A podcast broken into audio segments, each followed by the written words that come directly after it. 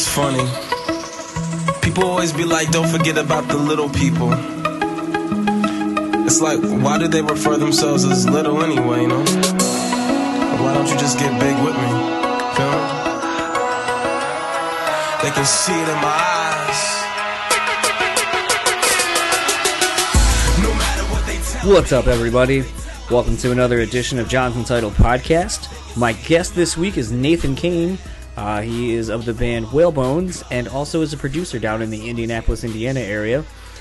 Um, kind of a backstory on how I know and met Nathan. Uh, as you probably have heard on my podcast a few times, I've mentioned that I book shows mainly on the smaller scale of getting you know small nationals or even mainly a lot of local bands and stuff around here in the uh, Grand Rapids slash Michigan area. I had a mutual friend that knew Nathan, and they were looking for uh, stop on a tour they were doing around the Midwest. I solely took the show based on liking the Whalebones EP that was out at the time, and just thought it was genuinely really honest and sincere, and, and it really resonated with me. And I decided, you know, that I would take on the show. But it was a lot of fun, and a lot of the people within the show were all really close friends. So it was really cool to kind of see, you know, a collection of people hanging out and telling stories and just having a good time. And I guess at the end of the day, that's kind of what putting on shows is all about: is just creating a really fun and relaxed atmosphere for people to enjoy and watch a collection of artists, you know, perform their music, and hopefully it takes with somebody and becomes a new band that they enjoy, you know,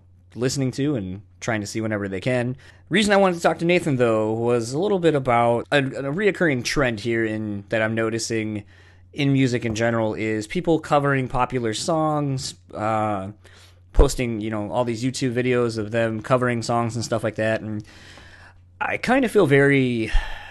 Um, I don't know. It's not indifference because it obviously means something to me, but I would say it's something that I am finding to be kind of annoying. Um, there's more of a another issue. Uh, it's one of those things where I hate. I'm hate's a strong word. It's something that I'm coming to having an issue with because I think it's a cheap way to get people to watch what you're doing. Uh, but I, I think the other side to that is that it is a thing where I'm tired of seeing these these YouTube cover videos of a popular song, and then when people go like, "Oh, you sound like so and so," or you know whatever, that you know someone in that band's like, "Well, we don't, we're not that band, and you shouldn't judge us on that." It's like, well, you put fucking put out a cover song as your as something you're doing as opposed to more songs of your own or whatever. And it's like, I understand doing a cover because it's fun or whatever, but when you aren't an established band and you're doing this, the whole point is obviously it's getting eyes on your band. And if you don't have other content you're putting out other than just more and more covers, how can anyone judge what your music is when all it is is basically you covering other people, whether you were influenced by them or not, or just like the song?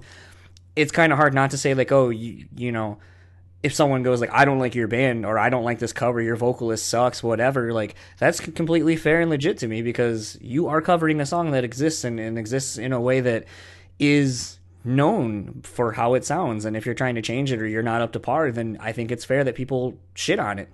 Uh, and some people can't take that criticism, and it is what it is. But it, it's something that I noticed a lot more, and, and Nathan has been doing quite a few covers and so i kind of wanted to talk to him a little bit more about you know what is it like as an actual artist who's doing this and what is the end product it wasn't necessarily something i figured would have been the answer but i think it has taught me to look at things in a different manner just due to the fact that sometimes when these cover things are coming out it's not solely about like a band covering a song trying to get you know more hits and likes on their fucking facebook page or you know whatever that there there is a, a bigger meaning and a bigger pit goal in mind with doing this.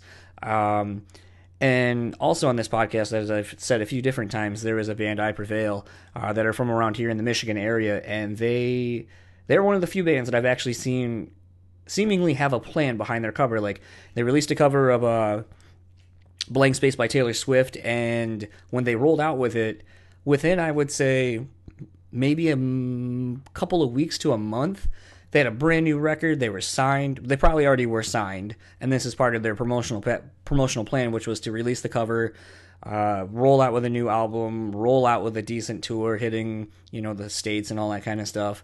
So it's one of the few instances where I seen like a cover that was actually pretty decent, and then there was a, follow up plan other than just well here's the next cover or whatever. Like it seems like a lot of bands don't think too much further on the local level. I'm I'm saying don't think too much further beyond like, well, if I cover this, then I'm gonna get you know X amount of listens or likes or whatever hits on on my pages, and then nothing happens. So it's like all that momentum you just gained doesn't do anything for you, and then people forget about you because oh well now the next other band or the next cover I like is already out and you're already yesterday's news.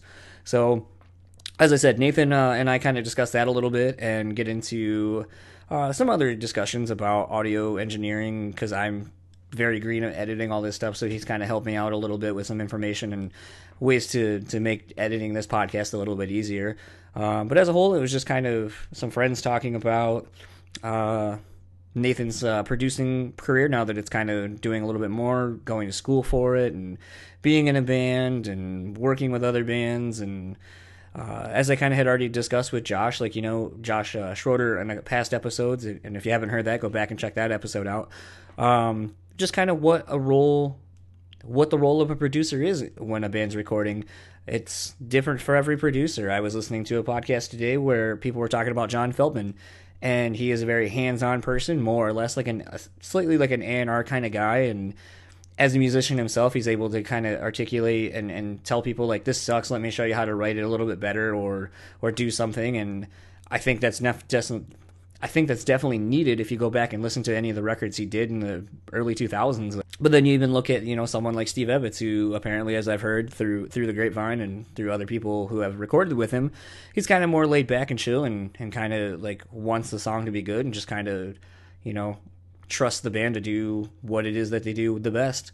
Uh, to then even people you know like Machine and some other bands that are and Ross Robinson even who are a lot more hands on and and whatever. So it's interesting to just kind of talk to different producers um, and get an idea of what it is that they do and you know their their take on everything. So without further ado, here's uh, my chat with Nathan Kane. Enjoy.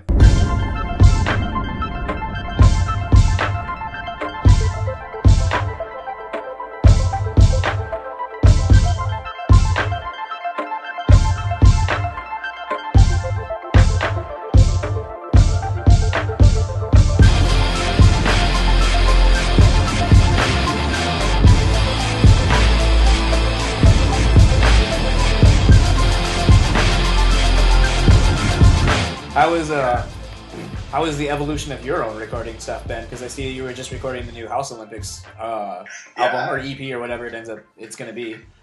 It's going to be a whole record. It's 11 songs. Um, Okay. So uh, that was really cool. Um, I guess my, my whole history with recording is what you're asking. Uh, not necessarily, but yeah, sure. I mean, because I don't really know outside of like your your whalebow and stuff. I don't know how many like records you've done or EPs or like how how versed in recording you actually are, or how much how long you've been doing it. If it's just been like, because some people, uh, like I'm thinking of a friend of mine, like Hafer, like Mike Hafer. He had a band around this area. Maybe you might be aware of it. it used to be called the Orphan back in the day, about like ten years ago or so. It was like a hardcore metalcore kind of band. Um, but he learned how to use you know GarageBand and like Logic, or maybe not Logic, but like Fruity Loops and stuff like that. Right. Um, more so out of necessity of you know just needing a way to have demos to like give everybody so you can kind of like learn your pre-pro before like spending real money in a real studio and all that kind of shit. yeah. Um, so I mean, it's like you know, as he was kind of going through and showing me some like quick editing tips and stuff like that on on what I was doing, uh, I was like, man, I forget that you like a went to school for this. So he's like, okay, like a trick that he was telling me was like, all right, so when you're like fading out something, like the human ear hears like in decibels, like so if you take something at zero decibels and go to like three. Like it sounds like it dropped off like half the volume as a whole. So just kind of think of that as you're making your little bell shape to fade out. And I was like, oh, okay, well that's kind of like it's an easy, Yeah, it's a stupid easy trick to remember, but Right. it's one of those like he, you know, knowing so much about sound, it helped him with some of the stuff they were doing and his own working and stuff like that. But Yeah. I don't know if you're like one of those people who like like him is versed in sound and stuff like that so you can be like all right like if you want to do a bass drop like he was explaining like on a record they did with the producers he was doing it with he's like all right like let's hit an, a b note and then just crank the frequency up so you kind of get it to like you know clip and then basically Right. they're like well that's not doing anything and i don't think it worked or whatever and he goes let's go to a car real quick and play it and then you could hear the frequency just ma- do the bass drop basically Nice. um, so I mean, it's like I don't know if you're like I said that versed in sound and like I guess sound theories or whatever, or if this was Yeah. something just you kind of picked up out of necessity and have slowly like started doing it on a semi more professional level. Uh, no, I, I started in high school. I, I got Pro Tools when I was in high school, and I was just sort of demoing on that, um, recording things with one mic, and um, I had a really old Windows computer, so it worked really poorly. So it was kind of like a compromise. Just you know, I, I couldn't really delve into it as much as I would have wanted to because I was limited and like discouraged. Um, then I went to college. I went I went to school for nursing uh, my freshman year, and realized that might not be the path I wanted to go down as far as academics. And during that time, I was uh, sort of like growing inward a lot, and I started writing a lot and wanting to like record it. Luckily, the dorm I was in had a, a recording studio, so I started. It was just like a, a computer that had Logic on it and like a, a room that had a key, like a locked door, so like no one would bother me. So I would go in there and I would practice recording on that and I found out that my school had a uh, recording program. So I applied for that, and uh, turns out they only like accept 15 people every year. So it was a little more intense than I thought it was going to be application wise. But I ended up getting in, and so I studied audio engineering and graduated with a degree last May. Um, and yeah, I, so I, I do recording full time. I mix and master, also do engineering for people. I have the House Olympics record coming up soon. Well, I recorded it, but it should be coming out you know, in the next like this year or next year. Um, Yvette Young's uh, acoustic EP. I engineered, produced, mixed, mastered all of that. Um, I actually just did the final masters yesterday, and so that should be uh, coming out sometime this year. And then same thing with whale Whalebones. Right now, I'm writing, and actually, I have my Pro Tools session up right now, and I'm, that's uh, why I didn't answer the first time as I was recording something. But uh, yeah, so I'm, I'm writing that, and this is all demos right now. But then it's gonna be time to actually start recording and mixing and mastering, and I'll definitely have a, a large hand in that, if not um, an entire like complete control over that. So yeah, Do you find that with I mean, I can only kind of speak personally to the difference kind of between like House Olympics and, and yourself and Whalebones. Um, with kind of working on so many projects kind of all at once, like you, you know, you're saying that these, these projects are in various stages, you know, between the one that you just finished mastering, you're working on demo, the demo process right now for the Whalebones record, and you're, you just finished up the recording process, probably moving to mixing, mastering, whatever for House Olympics. Do you find that it's kind of hard to not suffer some fatigue or mental exhaustion of going from like all these things and kind of being able to uh, give them each the undivided attention you may need, or does it just kind of all blur together between the projects? Yeah, uh, it's a little bit of all of that actually. Um, so when I was tracking the House Olympics record, we did it all in just a few days. So they were really long days. We were doing you know twelve to fifteen hour days in the studio. Uh, so that was definitely really exhausting. Um, the whole time we were doing it, I was I was great. I was on it and just moving, moving, moving. But uh, the day after, when when we were done, it was just sort of like I just crashed I couldn't really do anything day. Needed one day to reset. Um, but uh, as far as Whalebones goes, I am taking it as slow as I want to because I write the music. It's, it's my art, so I don't want to rush it. I don't want to force it. Um, I want it to feel really natural. So, um, you know, some of these songs have been written for, you know, since the last EP, since the Seaside EP two years ago, and so um, definitely just want to make sure that's done right. And if I'm tired, I'm not gonna I'm not gonna push it. I want to do it right. Um, but yeah, it's it, it definitely like sometimes it's exhausting, but it's it's a job, and but it's a labor of love. It's something that I like to do, and I enjoy it. Yeah, I don't know if that quite answers the question. Just it's a little bit of both. It's definitely tiring, but it's it's also really fun, and I am just keeping on top of everything and making sure I'm getting everybody what they need on time.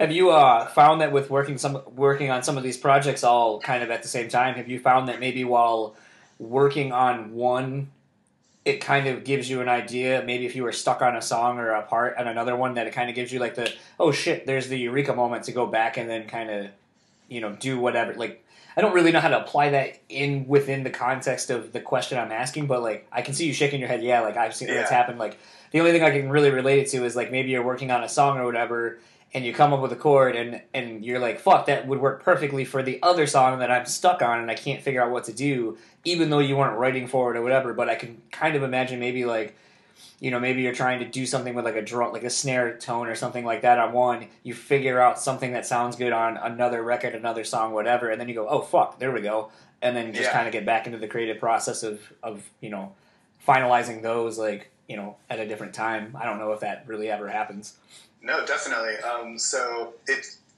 it's always a growing and learning experience with recording. I, I feel like if you are sort of complacent and stagnant, you you know you're probably doing something wrong if it's if it's all like template based.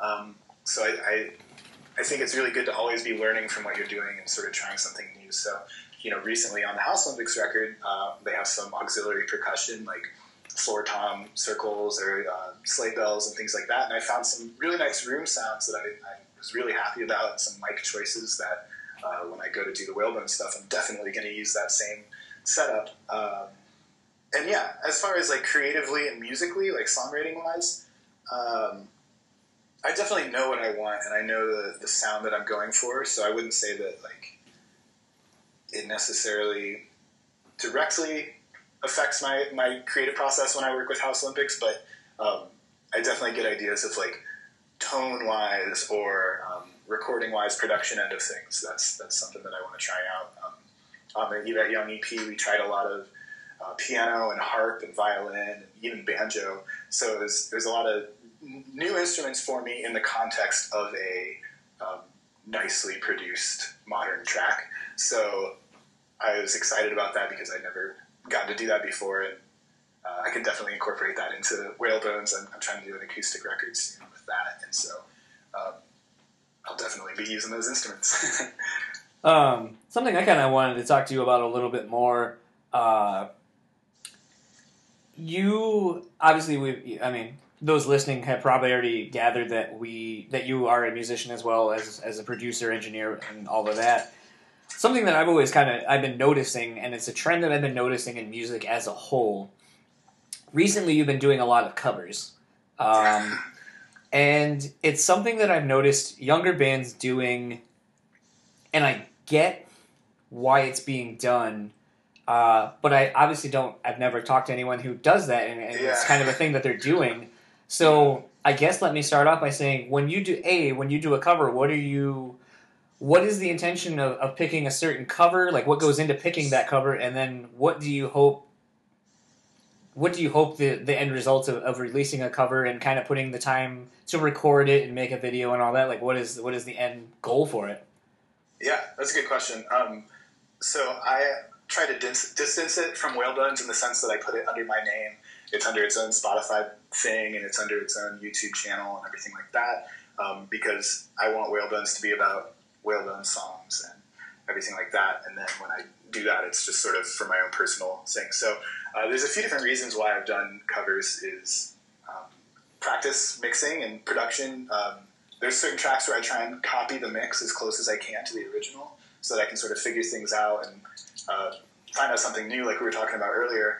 Uh, it also is sort of to build a portfolio and show off that, hey, I can do these sorts of things. If I don't have a, a client coming to me that's, um, you know, sometimes I want to produce an alt rock track, but I don't have somebody coming to me asking me to produce their alt rock track. So I just do it on my own with a song instead of writing something and releasing it under Whalebones. I just do a sort of a, a cover. It takes you know maybe two days to do, as opposed to scrutinizing over writing and then in going back and going through everything. I can do it at a quicker pace because it doesn't hold as much weight. Um, so those are sort of the reasons. And then you know if, if I end up gaining new followers from the fans of the, these other bands, um, great. Then they'll- they're going to be interested in Whalebones hopefully because I try and always stylize things in the direction that is inherent to me. And yeah, Um, I don't. It's it's been interesting because, like I said, it's been an interesting trend to see to see bands doing that, and sometimes I feel like it's kind of weird because you're seeing you're starting to see it more with not just vocalists covering a song or a band covering a song, but even like here's my drum cover of a, a pop song, and and I'm Right. redoing it, and then you know maybe if you end up following that person, you know there's a bunch of YouTube clips of them covering other songs, and then maybe sprinkled in with like, oh, here's an original, or here's my uh, my real band, and so forth. And sometimes they Yeah. don't sound anything alike. Yeah. Um, there is one person that's from around here, and I, I kind of say this in a, in a. Sometimes I feel like it's it's me being an older person in the in the genre in music to scene where I'm like, oh, you goddamn kids, like. But uh, this this girl I Courtney Courtney Gerwins Gerwins something like that. She was a, a drummer from around the Muskegon area, I think, or Holland. Um, put I kept constantly seeing her play like all these like cover videos of like metal bands and stuff like that. She had really good timing and uh, really good presence on the on the drums. So I mean, it was like cool to see see her play, and unfortunately, like a lot of times, like you would see it shared like, oh, this this chick drummer rips, and it's like, yeah. Yeah. yeah. you know, it shouldn't matter, like you know, if it's a female or a a male. she yeah, it's a, it, it's so a drummer, and, and the drummer killed it. Yeah, Yeah. exactly. Um, but the thing about it was, is she was putting out all these things, and then all of a sudden, it's like, oh, I had the opportunity because some lab- someone at a label saw me do these cover songs, put me together with a couple of other people that maybe they found that same way, or maybe were in like developmental deals. Yep. And then it's like now you're in a band that's on a smaller label, or maybe like a, a subsidiary label, and then you're hitting a road as the opening band, like on a package tour, probably at Bion.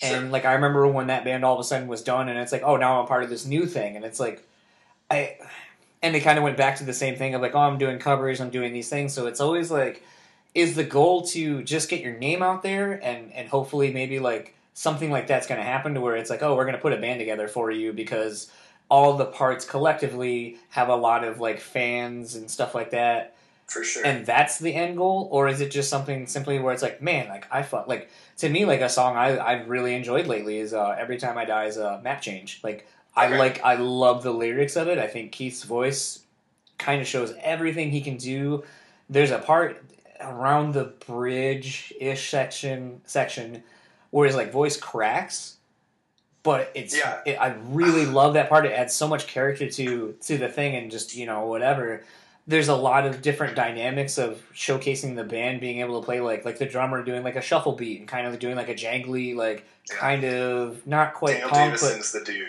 Huh? He can kill it. Oh, Daniel for sure. Davison's the dude. Yeah, he's awesome. but it's a thing where it's like everyone gets to shine they showcase like so much of their songwriting of like all the things they can do everyone you know it's just a, it's a great song and a Yeah. great collection of parts that equal out to a good song to where like sometimes i was like oh i wish i could sing and i would do a vocal Yeah. cover and i like i would love to do one of those things where you see like one dude who like plays the drums plays bass plays guitar does vocals and then does like one of those like four four part you know on the screen like a quarter of the screen Yeah. showing him playing all these parts and doing it all and it's like that would be so much fun because I love the song and I'm sure I would love to play it and sing along to it. Like I do it, I do it very poorly as it is, but uh, no, that's it's you, you're totally right though. It's it's about like sort of like paying respects to that artist. Whenever I do a cover, it's sort of it's a, definitely a song I like. I I never do a song that I thought was you know just cheap or whatever. So it's definitely like sort of like paying respects to them and showing them like how much the song means to you. I, I the first one I did was an All Get Out song, and they ended up commenting on it and just saying they really liked it. So that was really that was really cool. You know, just sort of getting to have that like interaction with the band and everything like that. So. it's always interesting though because like I said, typically it just seems like a band will pull out with whatever the insert The like top top 40. 40, yeah exactly a Yeah. top 40 song and I Yeah. it's like you know like you said like you did the uh, All Get Out song I think you did a why do I want to say you did a Jimmy Eat World song or something something else No, in I that did, a, same I did a Thrice song. Thrice song, okay. As I Yeah. say, it was something else in that kind of like that late, early two thousands kind of like alternative. That's my rock, time. whatever. Yeah, that's, So- that's what I love. But then it's like you came out with a Weeknd song, and I was like, all right. So it's like you went from stuff that's been out for a while and kind of like you said showcases more of like the era of music and the style of music you're, that's more in your wheelhouse to then doing something Sure. very contemporary and and very of the time. So I kind of was like, all right, like, are you trying to uh, stay current, relevant, whatever, and get more more views, or was that like you said, like something where you're like, man, I really like this fucking track, and but after you make the comment about like the production side, it's like, all right, I can see you. Then at that point, the the the reason behind it is more of a hey, if you are a a vocalist who is or because I guess at that point, like the Weeknd's not writing that song, you're not going to get a singer songwriter coming in and doing that. So Right. maybe it's showcasing that you have the either you as a person or you as the recording people have the ability to to make songs that sound like that and help write for them. Right. Well, and it's also the the cover that I did of that song is still an alt rock version of it. Uh, I'm definitely tired of the whole pop goes punk thing because every song sounds the same. It's so formulaic. You know, you take the chorus of that song and you uh, you make that the clean vocals and then scream and break down for the rest of the song. But like, you know, I wanted to sort of throw my own spin. I think The Weeknd's a really like great musician. I don't agree with what he talks about, so I had to sort of like search through his new record to find a song that I felt I could uh, play Identify and with? compromise my own morals. But uh, I, I still, I really enjoy that song. I've always enjoyed The Weeknd ever since like House of Balloons. So, you know, it's, it, I think it's okay to have like a, a wider range of tastes um, as opposed to always trying to do the cool guy cred of doing a, a like more um, like I don't want to say All Get Out's underground because they're definitely not, but like you know, alternative rock is not as widely accepted as a pop top forty song. So uh, sort of you know having that taste and going out and sort of reaching new fans who may not realize that they're into alternative rock uh, is something that I wanted to try out while still playing a song that I enjoy. So uh, in the future, I definitely want to do more of the the songs that I affiliate myself with, like, like other All Get Outs or Thrice kind of songs, but uh, I'll always do some some pop ish songs to even it out and keep myself sane. So, um, because of your kind of wide array of interests musically, whether it be writing or from a production standpoint, do you find that it's a lot harder to enjoy music? Because you're, you're dissecting it on so many levels, whether it be as a, as a musician, as a lyricist, as a, from the production standpoint. Uh, do you find that it's hard to get out of your own way just to enjoy music? And to before you, I guess before you answer, because like this Yeah. perfectly is an example of this. So I do show reviews, um, Mhm. and it's funny because I I've been deemed the token metal guy. So a lot of times when I ask to go to other things that aren't metal, I get a lot of like, well, we have someone else who's more more you know Attuned, yeah. yeah. But the thing was, is like I remember with the City and Colour show, I something I latched onto me personally was I was like, man, like how ballsy, like uh, if I should go before you came out only maybe a month before that show that was here, Mm. and I would say a good 60 70 percent of the set was like all that. He played one song off of sometimes. Uh, Yeah. And then I think it was two or three songs off of like Little Hell and I can't remember the other record off the top of my head, but like basically it leaned real heavy on the brand new record. And I was like, that's really Mhm. fucking ballsy for a dude who's been around for 10, 10 plus years and knows that people have been with him the whole time, but like probably gravitate toward like sometimes in like the, those first couple of records to be like, no, I put out a new record and I really love it and we're gonna jam the fuck out of this. Like, Yeah. sit back and enjoy. And yeah, well, I, I think like what comes with that is, is sort of just respect for you as an artist as you're growing. I was talking to my friend Blake. And he was telling me he went to go see one band and they played like two or three songs off their new record, and then the rest of the set was all oldies, which is cool because you know everybody wants to hear that. But then he went and he saw From Indian Lakes, and they played almost entirely their new record uh, with you know a few hits from before, and it's it just sort of shows that you have conviction for what you're writing at the moment, and you believe in what you're doing. Uh, I know with with Whalebones, I've been playing the same like five or six songs for for a while now, and I, I'm ready to switch it up, uh, show show people something new, and also to um, show where I'm at in my life and musically and creatively. I want to I want to show people that progression. Uh, it's not that I'm trying to distance myself from people who write the first record. It's just I, I have to keep going as a creator. So I think that's the same thing for him. It's kind of weird because like as I read show reviews and as I read different things about music that I love and sometimes read about songs and then the production process about things, all I can mm-hmm. ever think about is how I would approach it. And it kind of ruins I feel like it's kind of ruined shit for me sometimes because like and especially like going to shows like between booking shows myself and having friends in bands and and doing show reviews I feel like I look at shows completely different now than I ever used to. And it sucks because like instead of now going to a show and have a good time, like I'm like, all right, like how many people are in the room? How much was the average ticket? What is I Yeah. wonder what the band's making? What is the door split? Like I I, I just it, I ruin it for myself sometimes. And so I wonder for those that are like more steeped in the other end of it between production, being in a band yourself, like how how hard is it for you to list take in new music and not just dissect it 100% from all angles. So I always wonder with people who are more actively involved in writing and like yourself that are producers and so forth, how does it affect when you take in new music or are you do you can you are you like me when going to shows like you just can't do it because you're you're too you know knowledgeable and too deep into all the other shit that you do i had a teacher when i was in school who who said uh, for the next few years I'm going to make you hate music, you know, and it's for essentially the same reasons that you said, you know, you know all the secrets. I can hear when a vocal's tuned, when everyone else is like, "Wow, this person's such a good singer," and I'm like, "No, it's, it's, it's auto tune." But, um, but, you know, it's, it's like even just like a slight pitch correction, you know, I can notice it, but um, you know, I, I don't really care anymore. Um, I love all parts of it. I love the production side. I love the creative side and the writing side. For me, ultimately, what it comes down to was was it done appropriately? Was it done like well? You know, there's if somebody tunes their vocals, I don't care if it aids the songwriting, if it helps, whatever. You know, um, you know, at a live show, I I enjoy watching bands that I love play these songs and seeing what spin they take on it. Uh, I don't I don't really feel disappointed or like burnt out. Uh, I, I, I, picture like live production as um, sort of the inherent natural tendencies of the artist. So I like seeing if they mess up. I like seeing if something's a little weird or if um, you know maybe it's a little more stripped down and they don't have a really nice looking you know stage setup or anything like that. I like seeing that because it just shows me who they are more on like a personal level and sort of their thinking behind things.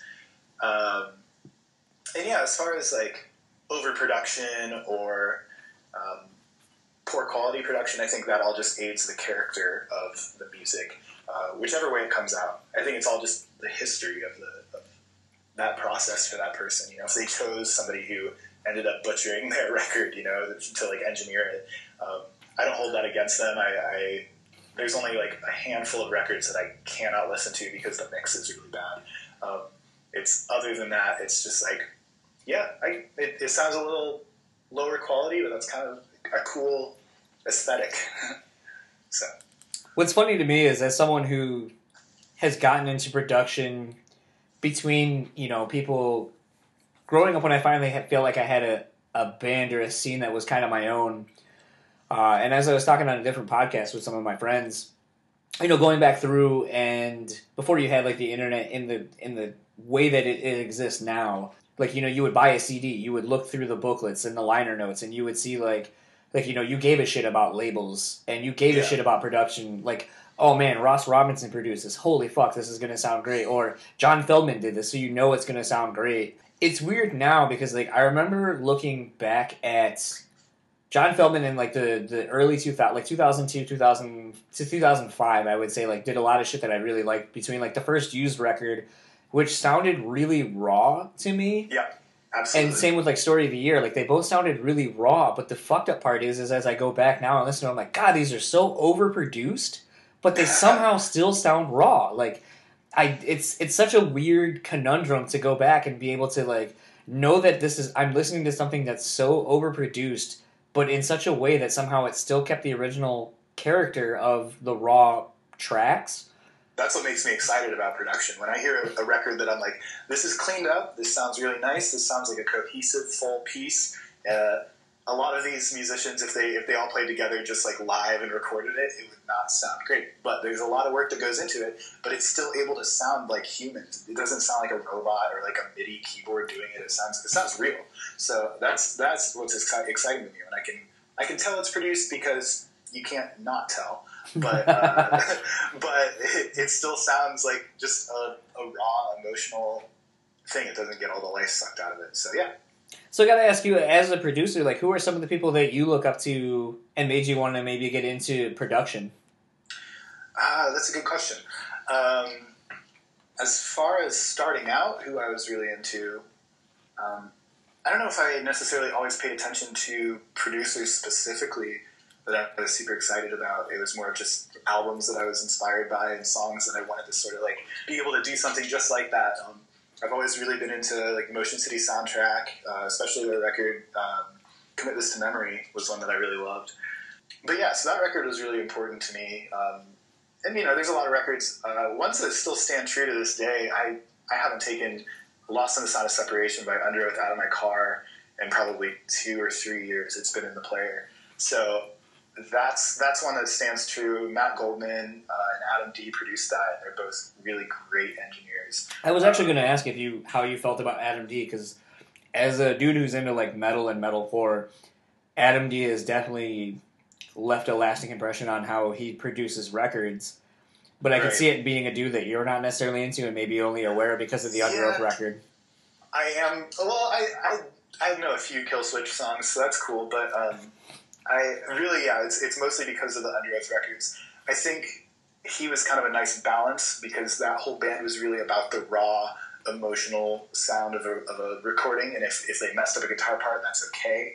It's it's the the right part for that thing. And he would he'd let them do that, but then he'd also you know, try to push them a little bit more in the tight direction where you'd say, no, you got to redo that tape. Can you delete it before they can stop it? You know, make sure they did it right. So, you know, there's part of that that's really inspiring to me.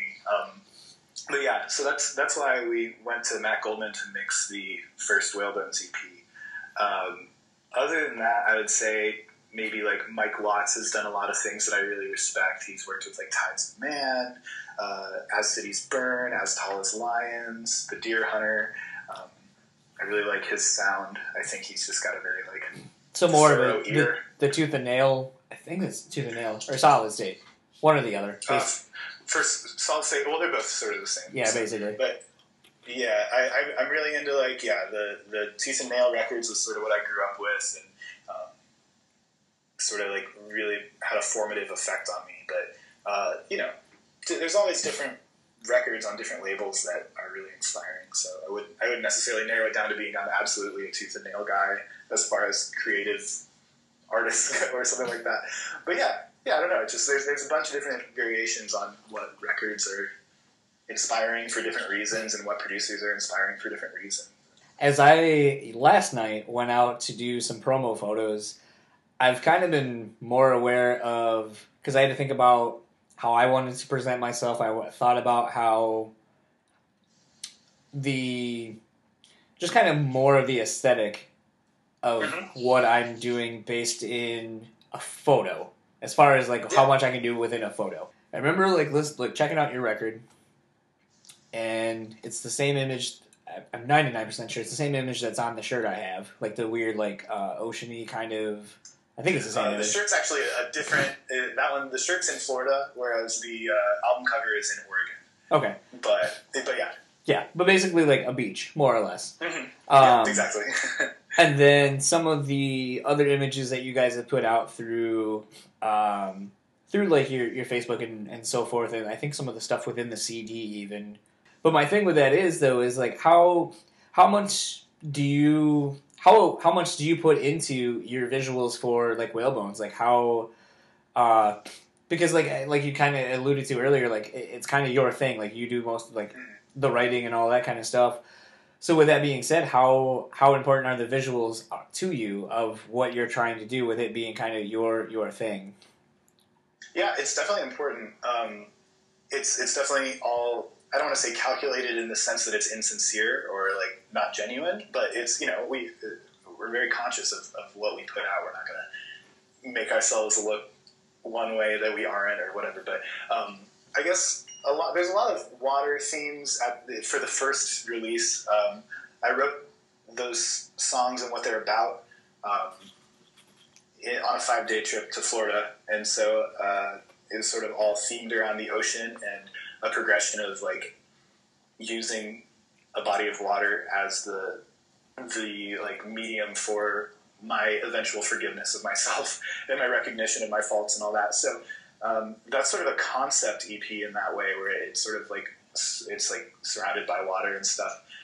And so because of that, like the shirt design and the album cover and like our tour poster for our upcoming tour are all like water themed, and that's cool. And obviously the name Whalebones has water elements, and that's fine. I definitely am not like married to concepts of the ocean. This new record isn't like a nautical themed uh, record at all. It's you know it's just normal songs, but uh, it was always appropriate for that time and for the theme of that record. Um, as far as image with like promo photos and stuff, I think there's a lot of bands that do a lot of like uh, cliche or like you know just uh, tired uh, portraits and stuff.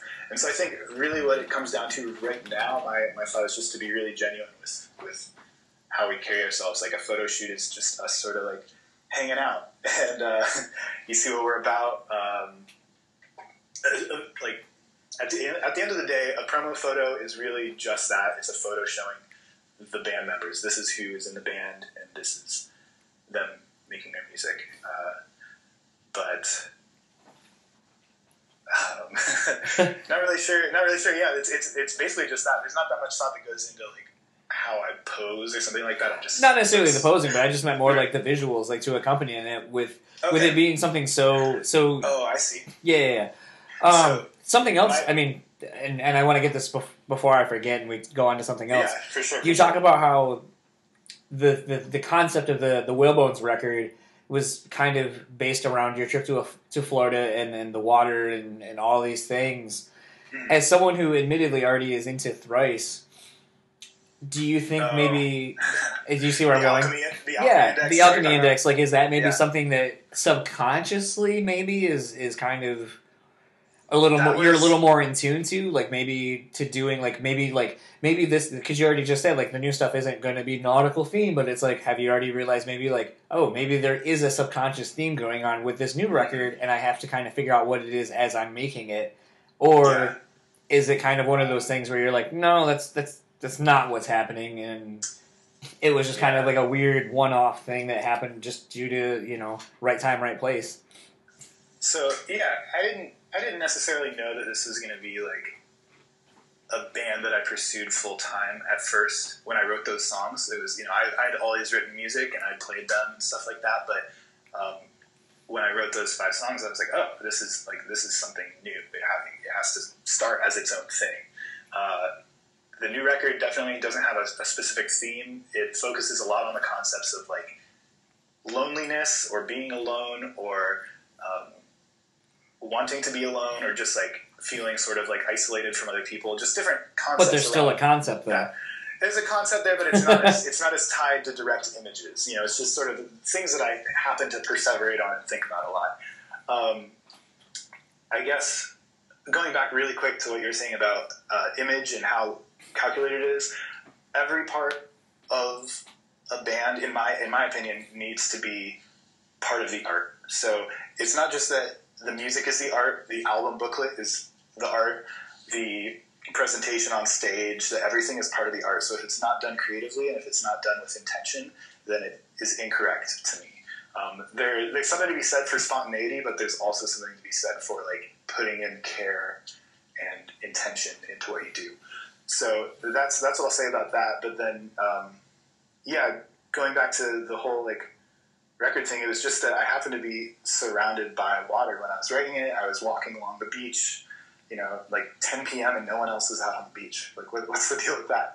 Um, but you know, like, why was nobody else out there? But it was just sort of, it was nice to, you know, get sort of some alone time and some like reflective time. Uh, and so I used those images to sort of, uh, like, personify my emotions. I guess. I guess that's the wrong of personify, but uh, just No, sort not of, I use, I use those images. Yeah, I use those images to sort of like show my emotions or what I was thinking or my thought process. Uh, the new record definitely doesn't necessarily rely on that as heavily. It's more just about being very straightforward about what I'm feeling. Um, and yeah, so I, I don't think that's necessarily like a trope that I want to fall into. how hard was it for your first record to come out and be a, a uh, concept record? Because typically when a band comes out, like their first, outside of maybe like a Coheed and Cambria or you know Or like something like. Or yeah, something like that, yeah. most most bands, their first record is is, I mean, in as much as like we like we're talking about the Used, like that first record to me, like as someone who grew up in a very in Kalamazoo, Michigan, in a very small town, and and maybe it was just how I felt growing up from like a small like I grew up in Delaware, like that's where I'm from, Yeah. so like a small state that most people don't know anything about, and growing up like not being around a whole lot of people per se, and then moving out here to Michigan, and that a lot of it had to deal with a, I guess maybe my friends and maybe like where I lived uh, as a bigger concept. But it's still a record that I identify with, and I, I kind of had like my weird, almost famous, but instead of it being Tiny Dancer, it was actually uh, Taste of Ink. Uh, when I booked a tour for a band from New York that I really didn't know anything about, we booked shows out of state where I'd never been, and that song came on. It reminded me of being in a car with my friend, like right after I graduated, and being like, "This town sucks, and I'm I'm, I'm not gonna live here, and I'm not gonna be like a fucking townie, and I'm not gonna do all these things, and I don't know how I'm gonna accomplish these things, but like, I, God damn it, I'm just not gonna do this." Uh, yeah. so with all that being said, how how is it no like how is it to be an artist and know that you like the first representation of you as this this entity being whalebones in your case Yeah. it's a it's a concept record and then maybe thinking and because i keep thinking in my head that it's like that's the first taste that anyone's gonna get to, to of your band so people Yeah. in my mind are gonna and i'm guilty of it because like i like your band and i i booked your band and solely this sounds really shitty and i know i've told you and it's it's nothing it's no disrespect to House Olympics because as i've grown to like them and i actually do enjoy They're their live show rad, Yeah. but the thing was, is I solely booked that show because I wanted to see you guys play because I really identified with that record and you know it was something that I I listened to on my own and just kind of had my own personal relationship with and I wanted to see it live. I Um, appreciate. I appreciate that, man. Thank you. Well, why am I why am I saying thank you? Thank you, thank you for, for making really beautiful, honest music. Yeah. Thanks for thanking me. Um, so it was one of those things though where um, as you've been making new music and you know and talking about like oh we're making new music we're writing new music and you're hitting the road and all this kind of stuff as a fan of the band i've kind of been very anxious to see where you go with it because yeah. the the the out the concept of what you were doing and the the lyrics discussed in it and just kind of the overall vibe of the record resonates with me for various reasons. Mm. And so like I kind of am at the point where it's like okay like you know I've discussed this before with other bands. There is such thing as a sophomore slump and it's like Yeah. maybe the thing that you're doing now may not resonate with me as much and I'll be like man I really like that first record but the new stuff Right. it's good but it it doesn't hit me as much so it's like I gotta wonder like if you're not going with a theme per se where at least people would be like I just didn't relate to that theme you know Right. like Well, kind of the out The, the record had like I don't think the theme is what carried us. Uh, even though those themes existed, I, I don't think uh, I intentionally ever pointed out that hey, we're all like a water-based band. Everything has to be water. like, you know, like I don't think I, I, I. I mean, if somebody thinks that and they de- they like dig it, that's cool. But I never thought that that was the main point of what I've been doing. You know, um, I think there's a lot of just the song the songs themselves should stand on their own as opposed to being like like like they don't have to necessarily be a part of a water themed band or a water themed record or anything like that because that's not that's not what I want to do.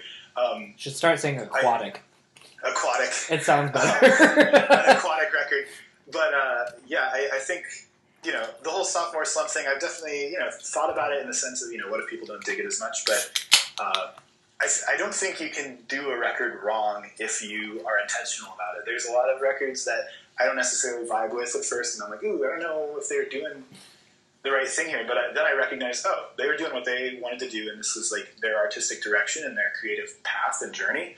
So as long as I can see who they are and like figure out who- what they're about, then it was successful. There's certain records that I've heard where I'm like, this is absolutely pandering to a certain audience. This is absolutely trying to be something that isn't true to those creators, and it's not something that's within their like abilities.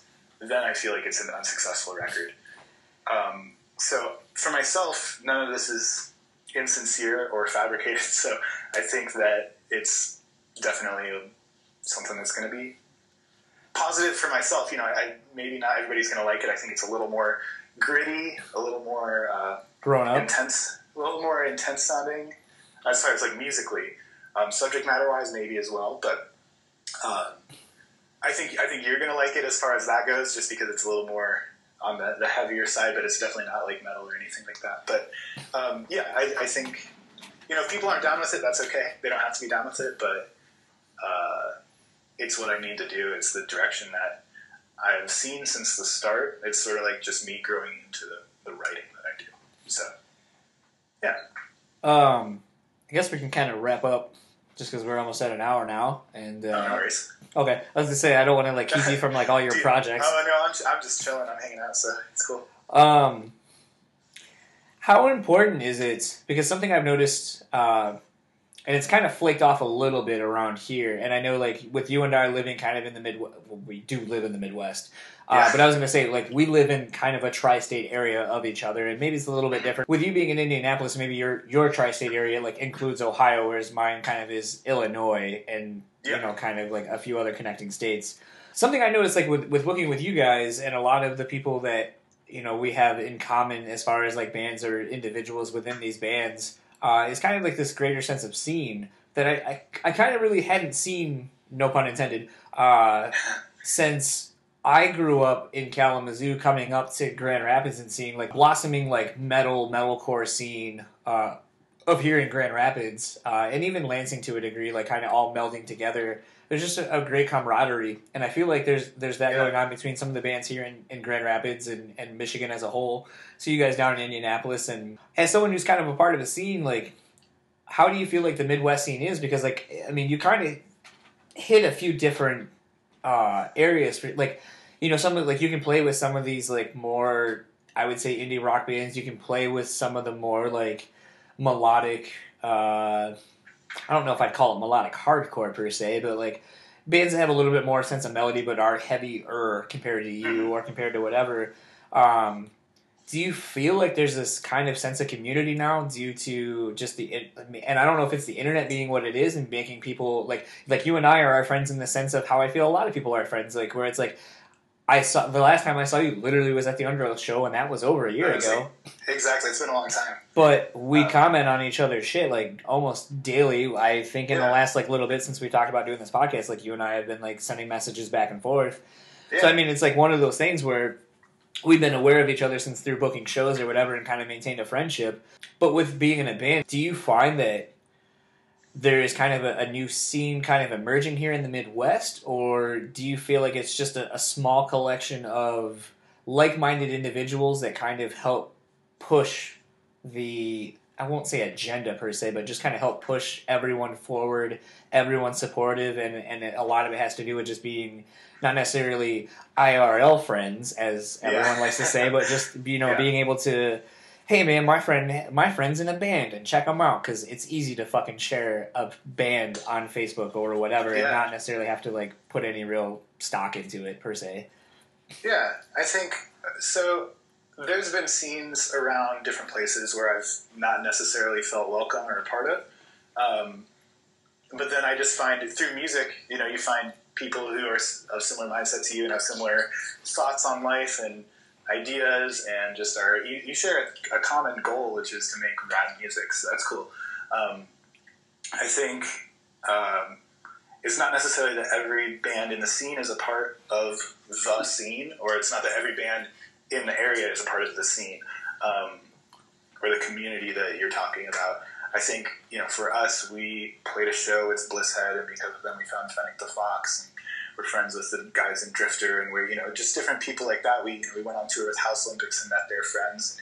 You meet people through mutual friends, and I think I think that's really where it comes from. Is a little bit of the internet, but also just playing shows and sort of like you know finding common interests with people that you think are really cool. So um, yeah, I think I think it's not necessarily that we're all.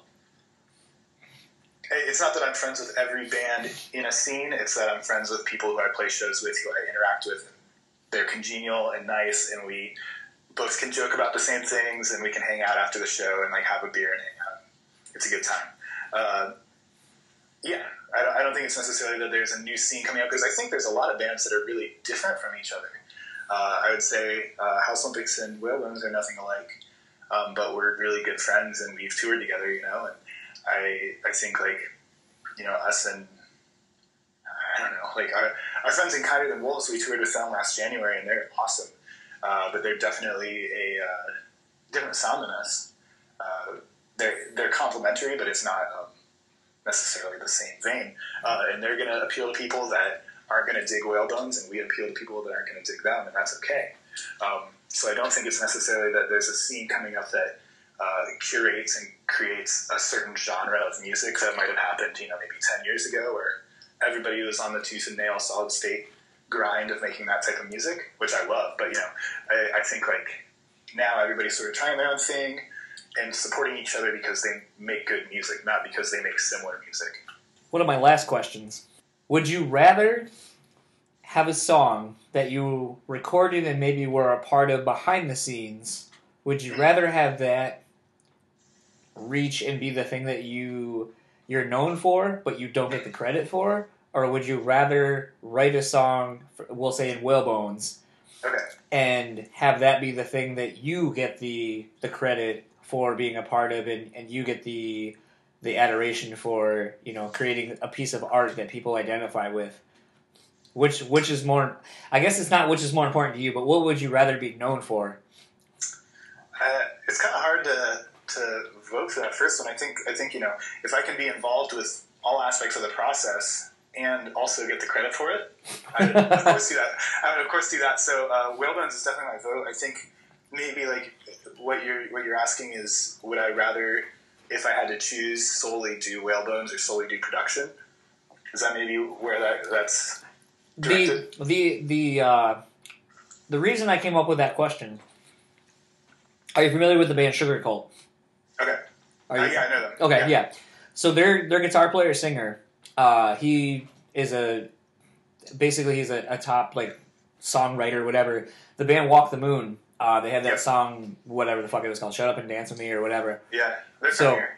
Okay, that's what I thought because basically they got on a date in Kalamazoo. I want to say opening for Sugarcult, and that's how that Yeah. relationship started. Oh, okay. So it's a weird Michigan Indianapolis thing Yeah. anyway, even though Sugarcult's Yeah. not even from here. Um, but with that being said, I remember when Sugarcult ended because Sugarcult is one of my wife's like favorite, one of my wife's favorite bands, and I had no idea that the singer went on to produce records and was a was a songwriter and all that kind of shit. yeah. And then when uh, basically that uh, that song came out, and somehow through some social media or something, oh, I think I followed the the band Sugarcult on Facebook, and that was it. They were like, oh, we got a number whatever song because you know whatever, but like, hey, like our dude fucking helped co-write that and produced it Yeah. and, and recorded it and all that. And so to me, it's like it's interesting because a that dude's never gonna get the credit he deserves for helping do and make that song what it became. And then on furthermore, most people probably won't even know that he was ever in a band and kind of was like Yeah. in a pretty successful band for what they were. So at that point, it then becomes a thing where now you're a dude behind the scenes and you're you're helping other people create their art, and maybe that is and like my I did a podcast with Josh Schroeder who does stuff with like the Color Morale and and A Plea for Purging and uh, King Eight Ten and other bands like that. Right. And is involved in the songwriting process. And it's one of those things like maybe he gets credited in the liner notes, perhaps, or maybe he's a ghostwriter in in that essence. But for the average person who's going to listen to a lot of this music that he's helping put out there, they won't know that it's him. They won't know like the hand that he's had in some of these things. So to me, it's like it's kind of got to be bittersweet to know that like you're still successful within the music industry. You're still writing. You're still making you know beautiful art with people, and maybe some of it will connect with other people further than other stuff. But at what point is it kind of like slightly bittersweet that you're like, man, like I have a fucking top ten hit or a top five hit, but no one knows that I had anything to do with it. Like, is is that shitty, or is it one of those things where you're just kind of like, no, it's still rad because I I know I did it and I know that I was a part of it, and at the end of the day, like. I created something that touched all these fucking like it touched so many people. I just kind of wonder from a production standpoint and or a creative person who's in a band is there that weird maybe duality or whatever where you're you're kind of like, well, fuck, I had a hand like let's say like there's a song off that that House Olympics record that fucking just hits and and blows Yeah. up or whatever, and you're like. Well, I mean, shit, that was kind of my part because I was like, well, instead of playing that three times, why don't you play it two times and maybe bring in like this thing and blah blah blah. And like, I helped arrange it, but like, no one knows that. And well, fuck, man, like, what's wrong with my shit? Well, so I think the, the great thing about like what your original question was is you really don't have to choose. You can do both. Just because Sugarcult broke up doesn't mean that's the case for everybody. You know, there's a lot of bands where, you know, for example, Relient K, he wrote with Carly Rae Jepsen. You know, so but he still does Relient K. So I think it, we talked about this a little bit earlier, but it helps break up the monotony to work on somebody else's records. So, you know, I could bury myself in Whalebones and just write for Whalebones. And I'd love that, but at the same time, you know, I want to sort of look, be able to look at Whalebones from an objective point of view and see what's going on as opposed to um, just being stuck in the middle of it and not knowing if what I'm doing is what I really want to do and stuff like that. So, um, I think my art is Whalebones, and I really like feel like I, I don't want to compromise that. I want that to be true, and I want that to be whatever. But with somebody else's thing, I can sort of play around with that a little bit. I can try something new and uh, you know figure out their sound and help them build that, and that's really fun as well. Is to put your creative energy towards something completely new and flex a different part of your brain, really. Um, also, you know, there's that whole thing of like royalties and stuff that comes when you get into that whole songwriting thing. So just because you know that guy isn't necessarily getting credit for uh, ghostwriting on that song, he uh, is getting songwriting royalties, and that's that's pretty great for him, I'm sure. Uh, and then also, uh, you know, it, it, it does open doors as far as people looking for songwriters. You know, so that guy from Sugarcult, he'd written for other pop artists, and then when Walk the Moon came to them, they knew that oh, he's written for those people. So it just sort of is that um, sort of like portfolio building opportunity to say, hey, I helped write this song that's really big, and that could open up doors to write other big songs, or maybe you know write a, a song for Sugarcult, and then uh, they end up getting the credit that they deserve because uh, people start to recognize that he's a really famous writer. When you think about uh, famous like producers and writers, Max Martin's like one of the first people you think of. He's done everybody from like Taylor Swift to I don't know, just like every top forty song you've ever heard. Like he has so many. So he's a huge dude, and everybody you know knows Max Martin for that. And he's gotten to that position because he's put out consistently solid hits. Um, so if he, if Max Martin were a guy who had two songs that you'd heard on the radio, you may or may not, unless you really are looking, you're not going to know his name. But if if he's that guy who's put out 15 or 30 songs, then you're like, oh, I want to work with that guy. I want to see what he's about. So I definitely think it's it's kind of a different avenue to go down creatively, but you can do both. You can do your own art and someone else's. Uh, and they can be fulfilling in different ways, but equally fulfilling. I think that's pretty much it. the, the Sugarcult one was kind of like my like oh that because that that fits on so many levels between you know a dude being in a band and kind of doing his own thing, and then kind yeah. of like shifting his career uh, to be something that you know allows him to keep working within the industry. Yeah, um, exactly. It's sort of it, you know there's a lot of other elements that go into being in your own band whether, whether that be like touring or promotion or press and stuff like that, that can get pretty exhausting. So if you can sort of like uh, drop something and then walk away from it, you know, you like you like write the song, you help produce it, and then when it, when that's done, you're off the hook, and you just get to like watch how it's received and stuff like that. That's kind of a nice feeling. So you you are the one that has to put in all the work and stuff, and uh, that can be that can be fun for you. So yeah. um, in that position, but I, I wouldn't mind being there someday. So, in and kind of wrapping up, where where can people find you? What are your socials, or is there anything that you want to plug specifically? I mean, you kind of um, talk about some of the records and stuff that you have coming out that you worked on, but yeah, uh, anything uh, for you specifically, or the studio maybe you work at? So you can contact me at contact at nathan-kane.com. Uh, my band's Whalebones. We're on uh, iTunes, Spotify, all that. If you follow us on Spotify, that's super helpful, super rad. We're going on tour uh, March 11th to 19th, just down to South by Southwest and back. That'll be a fun time. So if you're at any of those dates, uh, come hang out. And new records should be coming out this year, hopefully. So that would be really fun. Uh, I think that might be it. yeah, I'm in a, a, metalcore band called the Wise Man Spirit. We just dropped a music video about two weeks ago, so go check that out. It's on YouTube, and uh, we've got a new record coming out this year as well. Busy, busy man. Busy, busy. well, thank you for your time, man, and uh, thank you, dude. This is this is really fun. Yeah, hopefully we can uh, hang out uh, again soon at a show or something. Yeah, man. All right. Enjoy the rest of your day, man. All right, take care, dude. See ya. So that was my chat with Nathan Kane of Whalebones. You can find Whalebones over on Facebook at Whalebones Music or on their Bandcamp at whalebonesband.bandcamp.com. Speaking of socials, you can find me on Facebook as well at Jon's Untitled Podcast, on Instagram at Jon's Untitled Podcast, or Twitter at Jon's Untitled Pod. Or if you want to email me for whatever reason, you can find me at Jon's Untitled Pod at gmail.com. That's Jon, J O N, no H we're going to leave you with a song as we always do. Uh, the song is called Hiding from the Sea by Whalebones. This was one of the first songs uh, that I really resonated with off of the EP and stuck with me. So I figured that'd be just as good of any song to play to end the podcast. So without further ado, here's Hiding from the Sea by Whalebones. See you next week.